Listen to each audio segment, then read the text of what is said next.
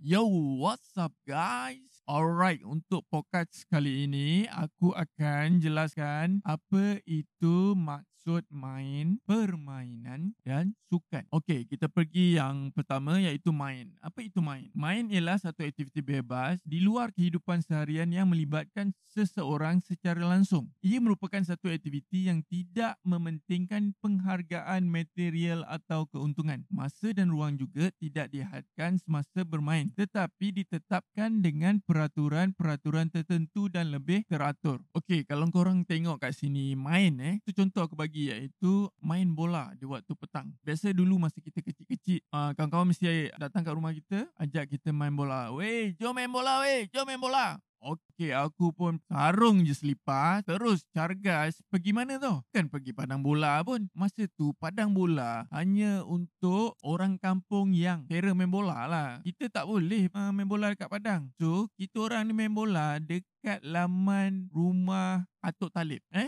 Sebab laman dia luas dan laman dia ada rumput. Jadi bila sampai je kat rumah, orang buka aja selipar, orang kaki ayam je main bola. Kan? Ada 5-6 orang on je.